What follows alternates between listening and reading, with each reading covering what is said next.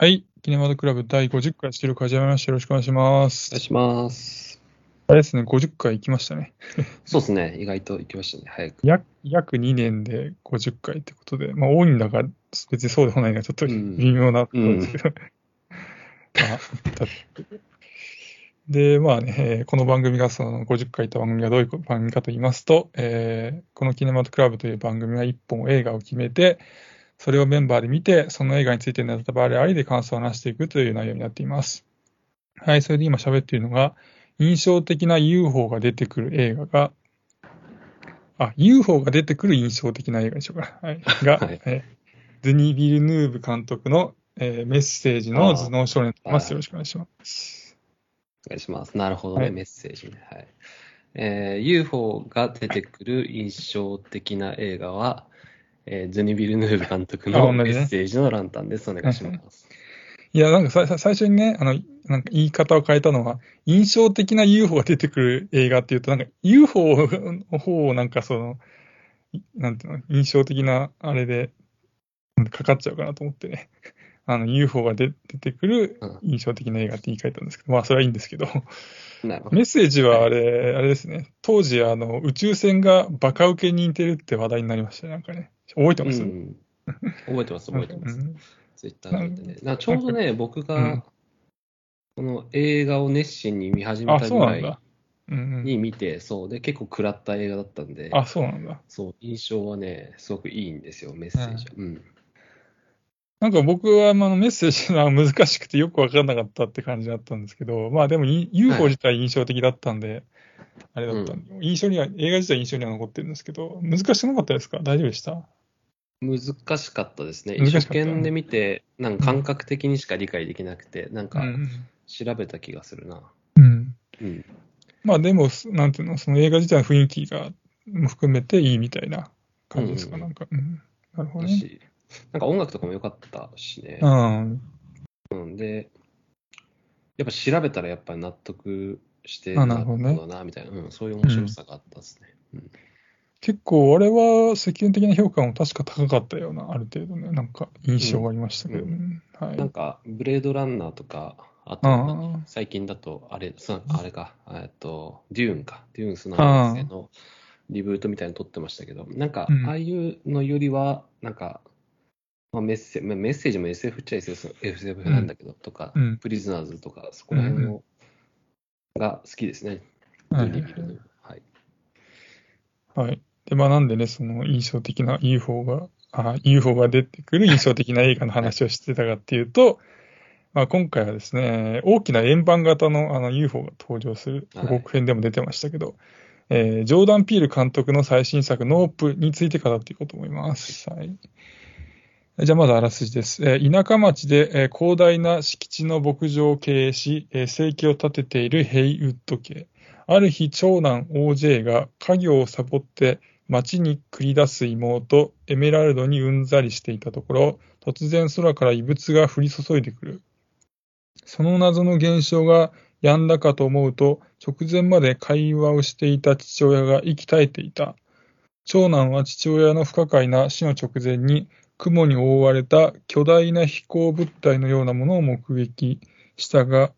したことを妹に明かす。兄弟はその飛行物体の存在を収めた動画を撮影すれば、ネットでバズるはずだと飛行物体の撮影に挑むが、そんな彼らに想像を絶する事態が待ち受けていたというあらすじになっています。はい。で、監督が、えーゲットアウト、アスで高い評価を受けるジョーダン・ピール監督の長編3作目になります。はいうんで、キャストが、えーゲットアウトでも監督とタッグを組んだダニエル・カルーヤが兄 OJ を演じ、えー、おととし日本公開だった映画ハスラーズに出演していたキキ・パーマーが妹エメラルドを演じたほか、去年公開だった、えーミナリで出演だったスティーブン・ユアンが共演しています。はい。じゃあまあ情報はそんなとこで、えー早速感想を語っていこうと思うんですが、ランタンさんはノープどうだったでしょうか？お、えっと、大丈夫ですかあ、後で、後で、後で、後でいいで後で、は、はいい DM 後で、あ、了解で。す。はい。はい。えっと、うーんとね、ノープっていう、こう、題名にある通り、こう、うんありえない、まあ、信じられない、嘘のような、こう、本当の話、本当の話っていうのは、まあ、うん、その映画にまつわる、ううん作詞的な構造であったりだとか、まあ、人種差別的な話、テーマですね。はい。を、まあ、描いていて、なんかこう、珍妙な設定で、うん、真面目に語るみたいな、うんうん。なんかこのジョーダン・ピールの作風は、うん、僕はやっぱり好きだなっていうふうに思いましたし、うん。うん。なんかそういうテーマを抜きにしても、例えばその OJ が UFO に追われながらこう馬で疾走するシーンとか、うん。そのスペクタクルの部分は、まあ、理屈抜きにして感動するし、興奮するし、う。うん。ん。なんか映画的な楽しみにあふれた作品だったなというふうに思いました。ね。はい。とりあえずそのとこです。はい。えっと、僕はですね、まあ、結論から言うと、ちょっと不満の残る作品だったなって感じで、まあ、ジョーダン・ピールっていうと、あの、ゲットアウトに象徴されるように、あのね、その時代において、その重要な、この社会的テーマと、そのエンタメ性の両立っていう、なんかうまいバランスが取れた作品を撮るっていう、まあ、監督、そういう監督っていうイメージがあって、まあ、そこが好きだったんですけど、このノープに関しては、なんかそのバランスがちょっと崩れてる気がして、その、なんかその、シャマランへ、シャマラン作品をこね。うん。う、わかりにくくしたような作品っていうような感じになして、まあだから結果ちょっと不満が残ったって感じなんですけど、で、まあ序盤はその、この映画がなんかどういう映画で、こう、どういう方向に進むのかがあんまりよく見えなくて、うん。なんかちょっと居心地の悪さを感じたりとか、うん。うんで、あとその後は、その、なんか予備知識がないと、ちょっと推測もなかなか難しいような、なんか謎の多い作品っていう感じになってって、うん。まあ、つまりなんていうかな、今作って、その、まあ、観客に寄り添う姿勢があんまりないっていうか、うんうん。まあ、とにかく、その、ついてこられるやつだけついてこいっていうような、まあ、ちょっと乱暴な言い方するとね、まあ、そんなような感じも受け取って、そのももちろんその謎は謎のままで楽しめる人はいいと思うんですけど、うんまあ僕は、まあ別にそういう、そういうで楽しめる場合もあるんですけど、この作品に関してはまあそうはならなかったって感じうんうで。ん。で、まあ今作の社会的なテーマって、その、うん。まあ例えば見る側の加害性とか、その見る見られるの、その発見争いみたいな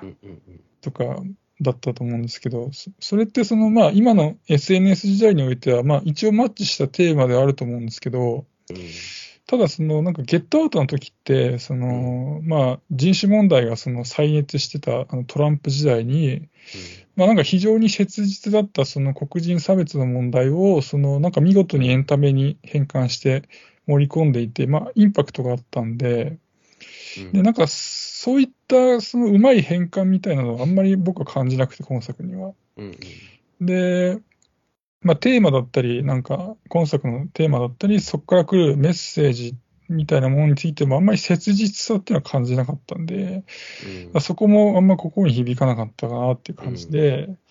まあ、なので、その、なんか、ノープが、この、まあ、今一番熱い映画みたいな、とか、うんなんか、これが今一番おすすめの映画ですみたいな、なんかちょっと風潮みたいな、うん にはちょっと違和感感じたかな、みたいな、うんそんな感想でした。はい。なるほど。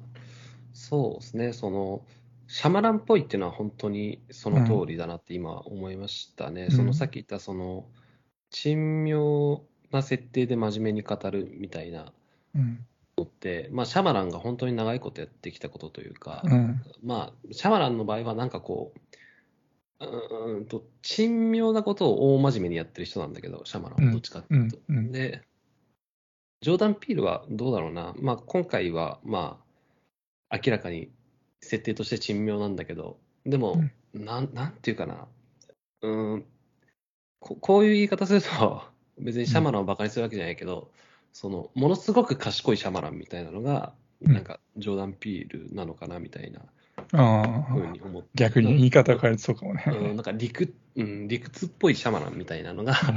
ジョーダン・ピールなのかなというふうに思いましたね。で、僕はね、その、し最初の、あの、失踪する馬の、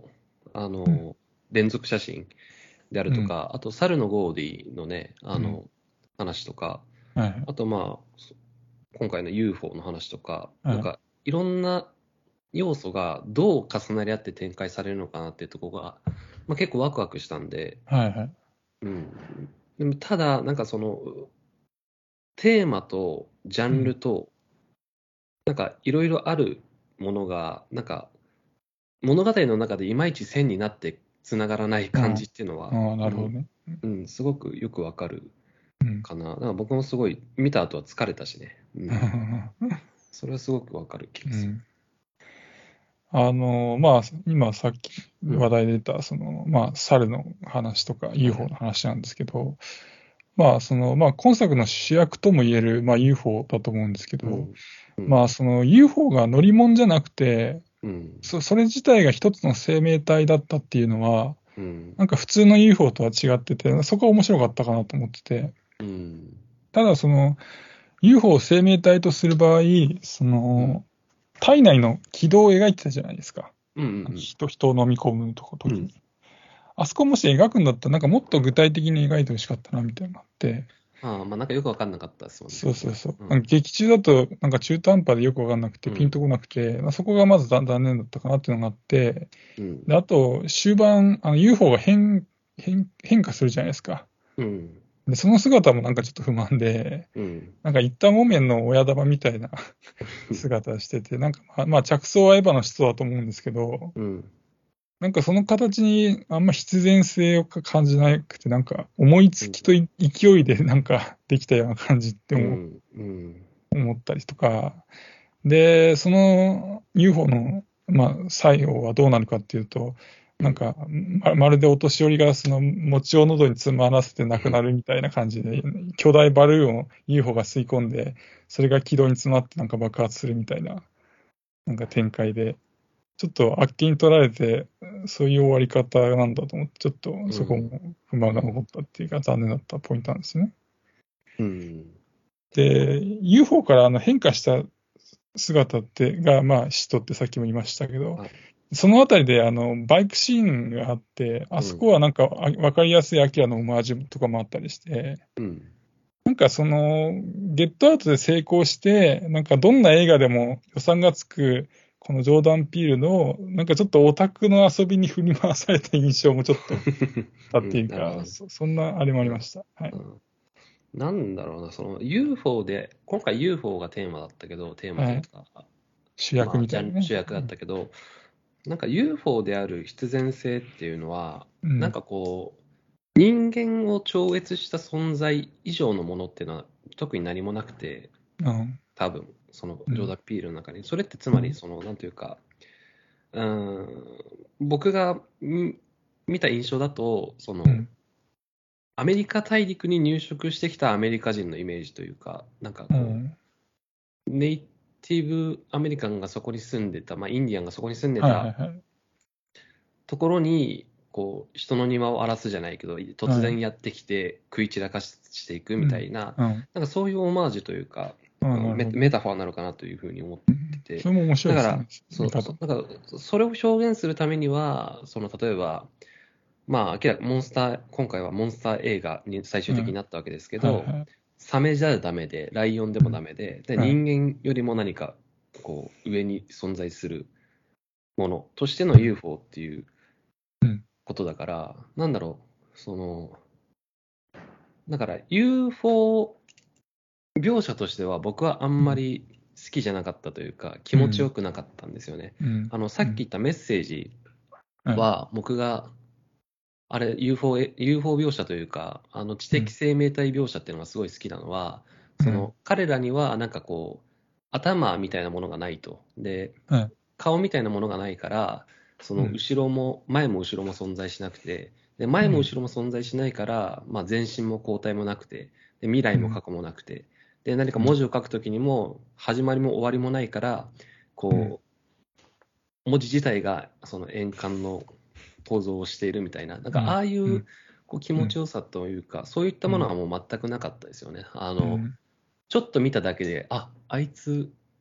目を合わせたら襲ってくるぞとか、あ、なんか食ってんだなとか、なんか食ったもので消化できないものは吐き出してくるんだなみたいなことを、うん。なんかその主人公一味に、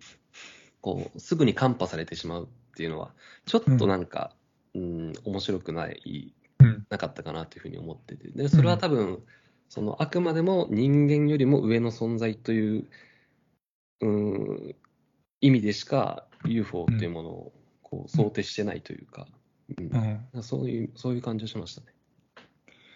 言われて思い出したんですけど、確かにメッセージってあの文字がさ、あのメッセ、あの、なんかし、しなんていうの、墨で書いたようななんか、習字みたいなさ、ね、出て、あれ面白かったなって今思い出して。そうそう。確かにその、今回の UFO ってそういうなんか、文字的なやりとりな一切なかったですもんね。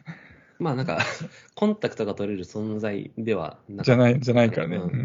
んでもかといって、その生態自体は極めて動物的というか、まあ、そうだね。なんか、うんね、人間が想像しうるこの生命の、うん。うん、形みたいなものをうん出てなくて、ううんんなんか、そういう描写をするくらいだったら、もっと、こう、謎のままでもよかったけどなと思いながら、うん。うん、ちょっと思いましたけどね。あと、そのランタンさんが言ってたあの、猿の件うん。ね。まあ、い UFO と同じぐらい、なんていうか、存在感ありましたけど、ゴーディだっけ、うんうん。で、まあ、あれ、猿のゴーディのところって僕結構好きなシーンで、うん、僕も大好き。あのうん、スティーブン・ユアンが演じてたね、リッキーのあの、回想として。流れるわけですけど、子役時代の、あの、番組での、あの猿の暴走シーンってことで、あの、まああそこかなりい。怖くて、うん。あ、どうぞどうぞ。フルハウスみたいな、こう、シットコムの中に、あなるほど。こう猿が一匹いるみたいな、うん。あの、ドラマで、ドラマというか、そう、ですよね、バラエティの。うん。まあ、あそこかなり怖くて見応えがあったなと思って見てたんですけど、で、なんかしかもこのシーンってその実話から着想を得てたっていうのを後から知って、なんかもっと恐ろしくなって興味深かったんですけど、うん。そのね、あのー事件、ちょっと、おまあ、調べたんで、ちょっと、えーよえー説明したいんですけど、あの、チンパンジートラビス激高事件っていうのが元にあったらしくて、うん。で、まあ、ウィキペディアちょっと要約した文章をちょっと読みますけど、はい。あの、チンパンジーのトラビス、チンパンジーのトラビスは、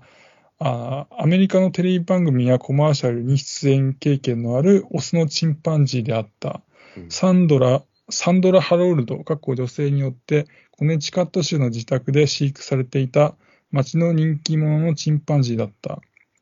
しかし2009年2月、家を訪れた飼い主の友人のチャルラ・ナッシュがトラビスの気を引こうと彼のお気に入りのおもちゃの一つをかざしたところ、トラビスは間髪入れず彼女に飛びかかった。うんそして彼女の母、両、彼女の鼻、両耳、両手を噛み切り、顔面をズタズタに引き裂くという惨事を起こした。その日のうちにトラビスは通報を受けた警官に射殺されたっていう、まあ、事件なんですけど、うんこれがね、なんか個人的にね、なんかノープよりこっちの事件の気になっちゃって、うん。すげえ怖いし、なんか映画にこっちも向いてんじゃないかなと思っちゃってね、うん結構興味深い事件だったんですよね。僕もね、ちょっとそのノープを見るちょっと前ぐらいに、うん。僕もたまたまそのウィキペディア見てたことがあって、うん。なんかあれなんですよね、ふあの、その猿を探しに来た友人みたいなのが、なんかたまたまいつもと違う髪型しててみたいな。あそうそう、あの、お友達がね。そうそう、お友達が。で、うんなんか、その猿のおもちゃを手に持ってたから奪われたと思ってそうそうそうそうそう。ううんんなんかそういう話でしたよね。いや、だから、あとなんかもうちょっと調べたら、なんかその、飼い主のそのハロルドさんが、その知らないでなんか、与えてた飲み物か食べ物かかなんかに、その、ちょっと興奮す、動物とか興奮しちゃうような、なんか薬物がたまたま入ってたみたいな情報もあるみたいですね。なんか、うん、うんいろんな、だから悪条件本当に重なったみたいなうん。うん。感じだと思うんですけど。その、なんだろう、まあ僕も、僕がね、その今回その猿、えー作中で取り扱われてるその猿の、えー事件っていうのを見たときに思ったのは、うん、パン君ですね。あの、日本で、ああ、いたな。志村動志物園でああ、いたいたいた。そうやってたパン君とジェームスっていうね、あの猿と犬のコンビがいて、うんでまあ、あれも長いこと放送されてたと思うんだけど、その、パン君も事件を起こしちゃったんですよね。あの、あ、なんかあったな。そうそう、うんあの、宮沢さんっていう、あの、飼育員、うんあの、志村けんの前の飼い、前の飼い主じゃないか。えっ、と、そもそもパン君をお世話してたのは宮沢さんだと思うんだけど、その宮沢さんのショーかなんかで、えーその途中に、えっ、と、ステージの端にいたえー女性の研修員に襲いかかって怪我させちゃって、でそれから、あのパン君が、えーやってた志村動物園での、まあ、ロケみたいなものとかっていうのも,、うん。っていうのも一切なくなっちゃって、うん。でその動物園から出ること自体が、まあ、うんパン君できなくなっちゃったっていう話なんですけど、うん僕はすごくあれを思い出して、うんね、で、あれも、あれですよね。あの、うん、ウィキペディアによると、そのパン君の感情表現の改変であるとか、表現されてない感情の演出であるとか、あとチンパンジーの鳴き声である音声が追加されている場面があるとし、そのうん。パン君の感情とは違うテロップやネレーションを付け加えることは、視聴者を騙す捏造行為であり、番組の企画はパン君の犠牲の上に成り立っていた娯楽であるというふうな批判がされてるんですけど、なんか、僕はすごくああれを思いましたね、そのうん。同じ、あの、結局、飼いならすことなんてできないんだなというかね、うん。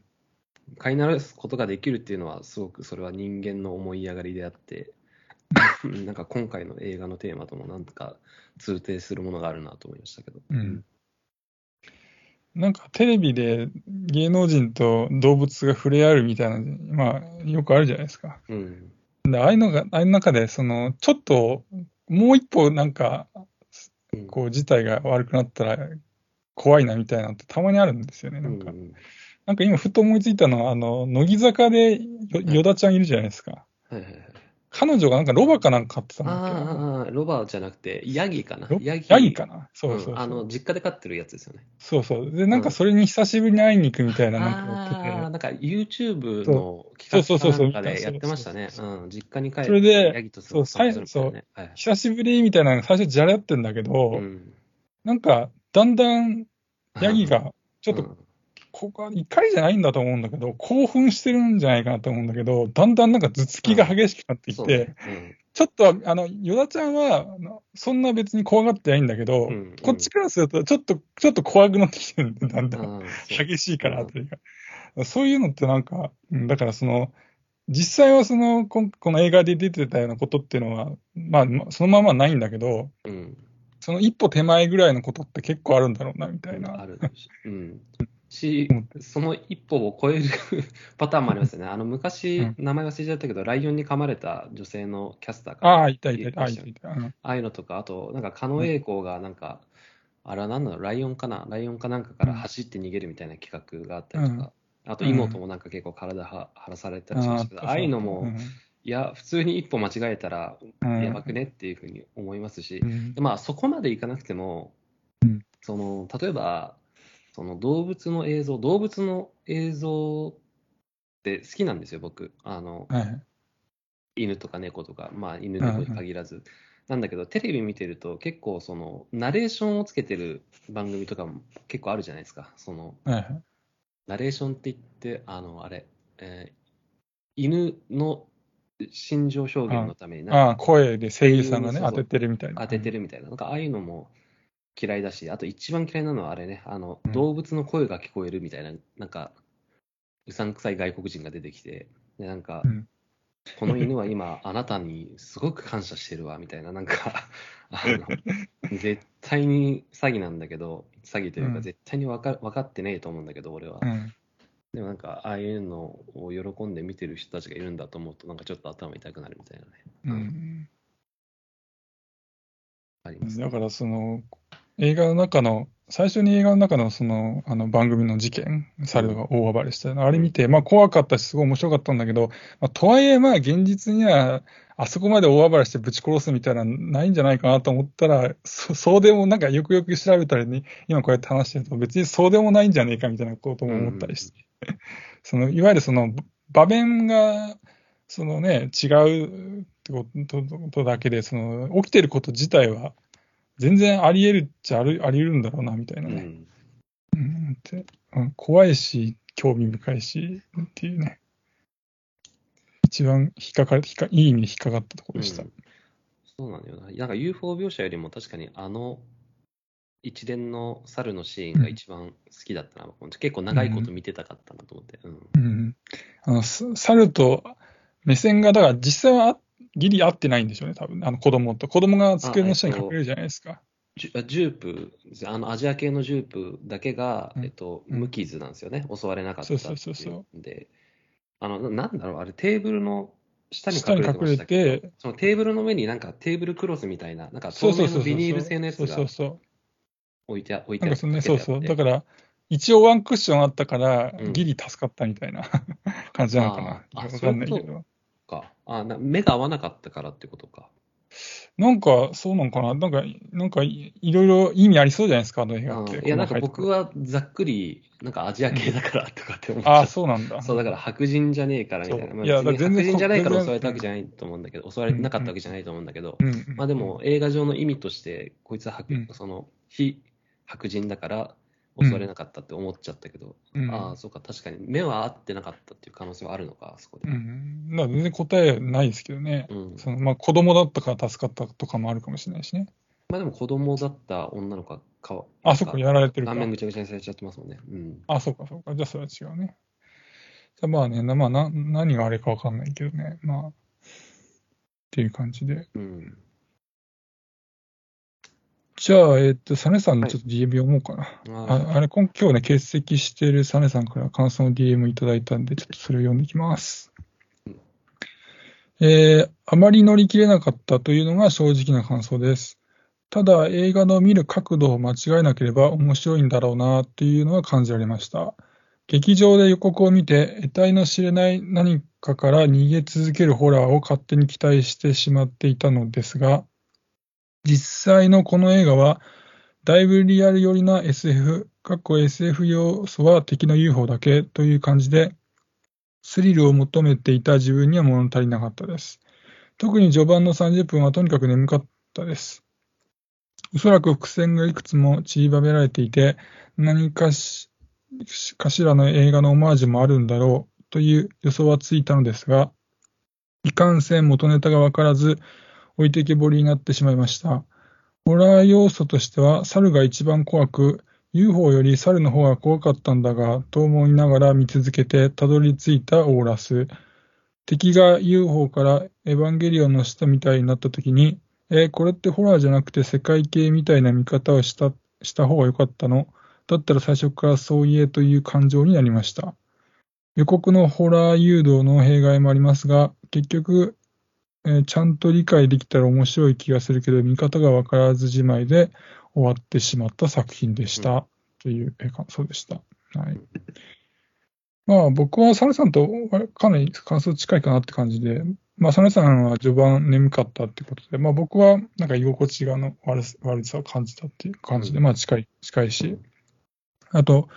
元ネタが分からず置いてけぼりになったってことで、まあやっぱついてこられるやつだけついてこいっていうまあ感じの今作の特徴のまあ弊害というか、まあ割とこの人多かったんじゃないかなっていう気もするんですが、で、まあ UFO より猿の方が怖かったっていうのは、まあこれはね、今見ましたけど、完全に同じ思いだったって感じですね。はい。うんあのーなんだろうな、その、ジョーダン・ピール自体がやっぱり、まあ、さっきも同じようなこと言いましたけど、うん。はなんだろう、はったりを使う監督だと思うんですよね。まあ、だからこう、いい意味でこう裏切りがあるとも言えるし、で何か期待をして見に行くと、それを裏切それ自体を裏切られたっていう感覚にはい。なる人もいるのかなっていうふうに思うから、はい。うん、で、ホラーじゃねえじゃんっていうのは、まあ、期待したホラーではなかったかもしれないけど、まあ、モンスター映画をホラーという枠組みに入れるのであれば、まあ、ホラーだったかなっていうふうに思っていて、うん。うん、で、うーん、こうな、何か元ネタになるもの、何かしらの映画のオマージュもあるんだろうっていうことをサネさんは言ってるんだけど、はい。あったのかな？なんか僕はよく分かんなかったですね。何も感じなかったというか、あんまり意識せず見ちゃったというか。むちゃくちゃわかりやすいところで言うと、だから使徒とかあるじゃないですか、アキラとかで。あいやだからその、そう、僕も、うん、ああれがちょっと使徒っぽいなとは思ったし、あと、アキラバイクのシーンとかは、うん。アキラバイクというか、アキラのあのスライド、バイクをギューってこう、はい。急にストップさせる、あの、あれはまあ、視覚的に見て、パッとわかるオオマージュだから、まあ、あれは別にうん。ね、まあ、うん。僕でも分かったし、で、それ以外の元、何か映画の元ネタがあるんだとしたら、僕はうん。分かりようがないから、やっぱり、だからあんまり意識しなくていいんじゃないかなっていうふうにも思うし、でうん。あと、その、何かこう、うん、過去作からの引用であるとか、オマージュみたいなのがある時って、なんか別にそれって、その、それをもともと知ってるオタクを喜ばせるものとしてしかほとんど機能してない気がするから、うんどの作品見ても。まあもちろんそれがものすごく重要な意味を持つこともあるんだろうけど、でもそれははいその映画の中で本来語られるべきものであって、はい。で僕はんこのノープっていう作品自体が、うん、結構それをやってるなっていうふうに思ったんで、もし仮に元ネタみたいなものがあったんだとしても、うん、それを知らなくてもいいかなっていうふうにはい。思いましたね。うん。なんかあの、わかりにくいところで言うと、うん。まああの、うん、ゴーディが大暴れした番組うのスタジオで、靴がさ、はい。不自然な方向で立ってたじゃないですか。あやたらそれがこう映されてたっていうのがあって、なんかあれは聞いた話だと、あ、うん。なんかオズの魔法使いで、うん。が関係してるみたいな、なんかね、うん。ことを高橋良樹さんがだったかな、なんか言ってたりとかして、なんかだから、そういう古い作品も込めていろいろ見てる人は、ああ、みたいなのがあったりするんだけど、オズの魔法使いタイトルしか知らねえしな、みたいな感じだったっていうのがありました。だから別にそれを知らん、それを知ってたらうんより面白い、面白いというか、うん。なんかオタク心をくすぐられるのかもしれないけど、別にそれを知らなくてもいいし、うん。で僕はね、そんなオズの魔法使いとは思わなかったけど、なんか単純に、うん。その今回の映画のお歌い文句である、そのうん。なんだっけ、最悪の奇跡うん、を象徴するシーンというか、なんかこう、うん、最悪じゃないですか。要は猿が番組で大暴れして、うん。女の子をぐちゃぐちゃにしちゃった、顔面ぐちゃぐちゃにしちゃったっていう、最悪の出来事の中に起きた、なんか奇跡として、なんか靴が立うん。ってる。みたいな、だからその最悪の奇跡を、こう、表すアイコンとして、こう、うん女の子の靴が片足だけ縦、垂直に立ってるよ。うん、これって奇跡じゃないっていう、もう、うん。ただそれだけの意味としか、うんとしてしか捉えなかったというか。なるほどね。いや、なんかもしかしたら他にね、さっき言ったオズの魔法使い的なものがあるのかもしれないけど。そのキャッチコピー自体をは見てなかった。ああ、そうそうそう。だから、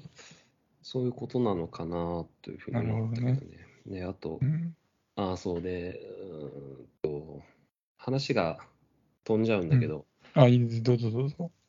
か今考えたことがあって、そのさっき頭脳少年さんが言った。うんとそのジョーダン・ピール監督が今までこう撮ってきたゲットアウトとかアスとかにあった、はそのはい。人種問題とかっていうものをテーマにしたその切実さみたいなものを感じなかったというところですよね。明日も感じないですけどね、あんまり。あ本当ですか？うん。うん。ゲットアウトが一番良かったかな。うん。で、なんか、僕もね、ちょっとそれ思うところがあって、そのはい。映画の最初にその疾走する馬の連続写真、まあ、映画ができる前に、その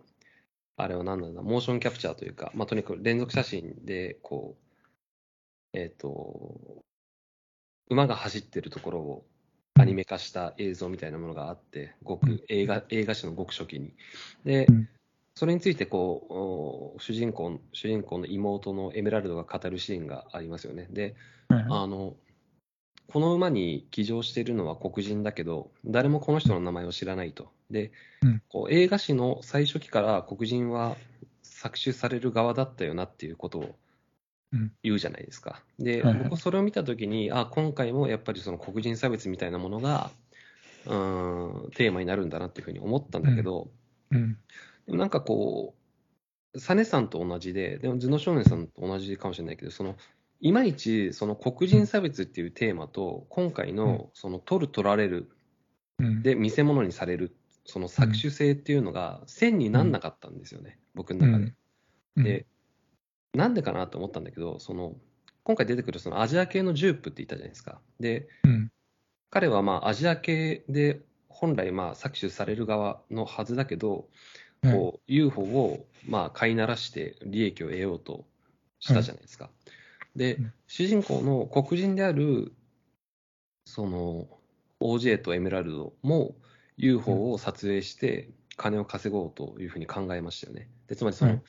このどっちとも搾取する側に回ろうとしたじゃないですか。はい。で、ここだと思うんですよね。そのうんもはやその黒人もその他の有色人種も差別されるだけの存在じゃないし、その何よりこの映画を撮ってるジョーダン・ピール自身がやっぱり黒人でありながら映画を撮ってるわけだから、はい。搾取する側の人間じゃないですか。だから、うん。なんか今回のその黒人差別とか人種差別的なテーマに切実性がないと思うんですよ。これ、うん、ななんか、うん、伝わってるかわかんないんだけど、うん。その、つまり、ものすごくこの映画で、うーん、テーマにしている、そのうん、取る、取られるの搾取性みたいなもので、うん。この映画とか、あるいはそのジョーダン・ピール自身が、自分自身を、なんかものすごくふ、なんか、なんていうか、皮肉、皮肉ってるというか、風刺してるというか、うん。そういう作品だなと思って、うん。うん、なるほどね。うん。まあ自分自身はそういうふうに、まあ映画を通して、なんていうかな、まあ批判みたいなね。そういうしてるのは、だとしたら、それはそれでまた面白いっちゃ面白いですけどね、一つね。そう言っちゃ面白いし、なんだろうな。なんかもうだから、こんまあ、そもそも多分今回、その人種差別みたいなものっていうのはあんまりテーマにないんだなっていうふうに思って、うんかそこは騙されたというか、うん。この最初にテーマとして提示はされてるけど、でもいや、取る、取られるということで言うと、黒人は別にそれだけの存在、その取られるだけの存在じゃもはやねえだろっていうことをうん。言ってる気がするん。ですよね。うんうん。現状の黒人の立場を映画に反映させたみたいな。だって、そう、だってジョーダン・ピールはこれだけ、黒人でありながらこれだけのうんなんかビッグバジェッまトあ、な映画を撮れて時時の人みたいな感じになっちゃってますからね。だからすごく自己批判的な映画っていうふうにも捉えることができるし、うん。うん、何か、こう、俺たちは搾取されてるんだっていうことを言い続けてる黒人に対しても、何か一加減あるような作品な気もするし、あと、その取られる側の得る利益みたいなところにも結構目配せがある気がうん。してて、その、うん。なんだっけ、えっ、と、今作で猿の、猿に顔面ぐちゃぐちゃにされちゃった女の子が、はい。あのジュープが経営してるテーマパークに来ますけど、なんかそこで、はい。なんか昔の自分の顔が、何あれ、印刷された T シャツみたいなの着てて、なんかうんああいうところもやっぱり、取られる側でありながら、やっぱり過去の人気にあやかってるというか、それで得た利益みたいなものっていうのもあるよねっていうふうなことを提示してる気がするし、で、ジュープ自身がやっぱりそういったものを隠そうとしてないから、うん。うん、だから取る、取られるの搾取性はあるけど、加害性みたいなのもあるけど、取られる側の側が得る利益みたいなのもあるよねっていう話もしてる気がするんですよね。うん。うんなんかさこの話聞いてるとすごい、すごいその、まあ、ふとにかく複雑な映画で、うんで、まあ、かつその出てくるものとかも含めて、まあ、カルトっぽい映画だと思うんですけど、うんそのカルトっぽい映画が比較的そのカルト映画としての扱いというか、うん。だったらすごい納得できるんだけど、まあさっきみたいにジョーダン・ピール自身が本当に時の人みたいになっちゃってるじゃないですか、今。うん。そので、す時の人であり、その結果、このノープも、さっきも最初の方言ったんですけど、その今一番見るべきとか、熱い映画みたいな、そのカルト映画の扱いじゃなくなってる感じがしちゃって、うん。それがなんかまあうん。うん、メインストリーム行っちゃってますから。うん、そう、まあ違和感っていうか、うん。まあなんかね、っていう、まあありますけどね。まあもだからもちろん全然いろんな映画があっていいし、うん。いいんですけどね、っていうような、まあ印象もありますけどね。うん作品の感想自体は僕はそんな感じですかね。もそうなんですけど、うん、あと、今回、あの、IMAX で見ることを結構推奨してるああはい感想そうですね。がツイッターとかに結構あって、で、まあ。本作の4割近くが IMAX カメラで撮られてて、まあ、まあ、とにかく IMAX で見ることを前提に作られてる作品だっていうことはわかるんだけど、はいはいあの、僕 IMAX で見てないんですよね。で、はいはい。見終わった後にツイッターで検索、あの感想を検索してたら、やっぱりその、はいはい IMAX で見ないとダメだみたいな。で、は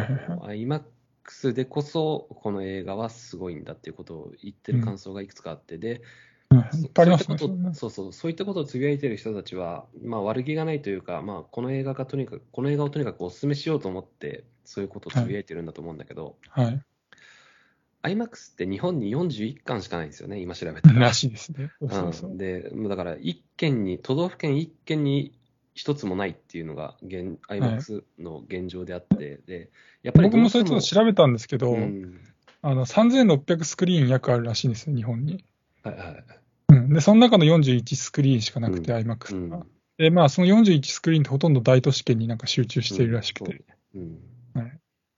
だから、ね、そう環境的に IMAX が見れない人がその、うん。そういった感想にばっか触れると、逆にうん。なんかこう、いや、IMAX じゃないとダメなら別に見に行かなくていいやって思ったりだとか、うん。あるいはそのん。IMAX 以外で見た人が、まあ、僕なんかそうでしたけど、そのえーじゃあ俺が楽しんだノープは全然本領発揮されてなかったんだと思って、ちょっと残念な気持ちになったりとかしはて、なんか結構ね、その IMAX ハラスメントはね、はい。ある気がする。はいはいで、まあ、こう、ありがたいことに愛知県、僕が住んでる愛知県は IMAX を上映してるシアターが3軒あるらしくて、うんうん見れる環境ではあるんだけど、僕が調べた限りだと、結構ね、早い段階で IMAX 終わっちゃってて、その、うんブレッドトレインが来たりだとか、あと今、ワンピースが IMAX でやってたりするんですよね。で、ワンピース IMAX やる必要あるのかな？あると思うんだけどね。ワンピースファンの人にはごめんだけど。そうそう。で、あと、あ、まあ、トップガンマーベリックがまだ IMAX でやってたかそれはね。そうそう。で、本当にあの早朝の1回しかやってないとかっていうのがザラだったかえら、えちょっとね、まあ見に行けねえよな、これと思いながら、うん、そんなこと思いましたね。ね、その、まあ、なんとそれツイートしてたと思うんですけど、そういうそのことはね。はいはいはい。で、まあ、それ見て僕も本当そう思って、うん。まあ、僕自身もその、IMAX で見なきゃダメって言われたら、うんその、なんか IMAX わざわざ行くの面倒だし、あれ700円ぐらい高くなるんですよ。高いですね。うんそう、だから料金高いからちょっとやめとこうかなみたいにななる派で、うんで、まあ、かといってなんかその IMAX で見なきゃダメって言われてるから、なんか普通の映画館で見る気もちょっと失せてるみたいな。だからその後日家で見るか、もしくはもう見ないかみたいになっちゃうパターンがあるんですよ。うんで、まあ、その、まあ、ノープみたいな、その、なんか良しとされる、その、想定される鑑賞形態がなんかすごくその限定されてるってういう、ん。そういう映画がなんか増えればこう増えるほど、なんかね、映画館で映画を見るっていうことが、なんかよりのこうニッチな趣味になっていくような気がしてて、うん。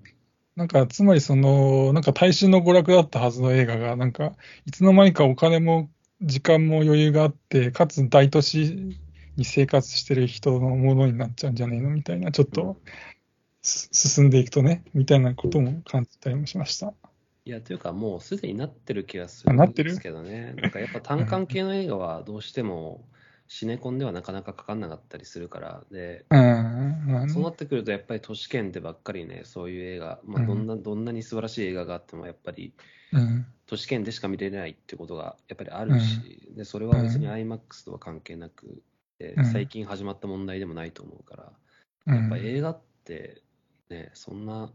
まあ、間口はすごく広くなってますよね。Amazon プライムとか Netflix とか、ディズニープラスとかいろんなものうん。媒体があって、見る、映画を見ること自体は、まあ、単純に映画見るだけだったらね。そうそうそう。コンテンツの一つとして選ぶことは可能だけれども、その、うん。本当に映画を趣味として、こう思う存分楽しもうって思ったら、やっぱり首都圏に住む必要があるのかなっていうのは思いますよね。あと思ったのが、その、なんか IMAX 以外ダメな作品って、なんか、ちょっと言い過ぎかもしれないけど、作品として完成度低いんじゃねえかみたいな思っちゃって、そのなんか IMAX で見なきゃダメな映画はダメな映画なんじゃねえかみたいな。うんえーまあ、僕、スマホで映画見見ませんけど、さすがに。うん。でもなんか極論ですけど、なんかスマホで見ても心に来る映画がなんか本当にいい映画なんじゃないかなとかちょっと思ってるところがあったりするんですよね、うん。僕自うん。身。うん。まあだからそれはその、なんていうのかな、その僕がその映画に求めてるものがあんまりその迫力とかっていうあれじゃないのかも、からそういうこと言うのかもしれないけど、もちろん迫力のある映画も好きなんだけど、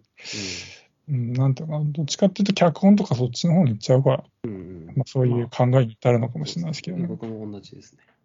だから、やっぱ、ショーシャンクの空にはど何で見ても、やっぱいいゾッシさん見たことないんでしたっけ？いや、見ましたよ。あ見ました？割と最近。だから、よかったですそうだなと思いますね。うう。ん。ね。まあ、この IMAX 問題結構根深いな、みたいな感じもしましたけど。はい。あとはどうですか？大丈夫ですか？そんなところです。はい。はい。じゃあ、今日はこれにしときます。ありがとうございました。失礼します。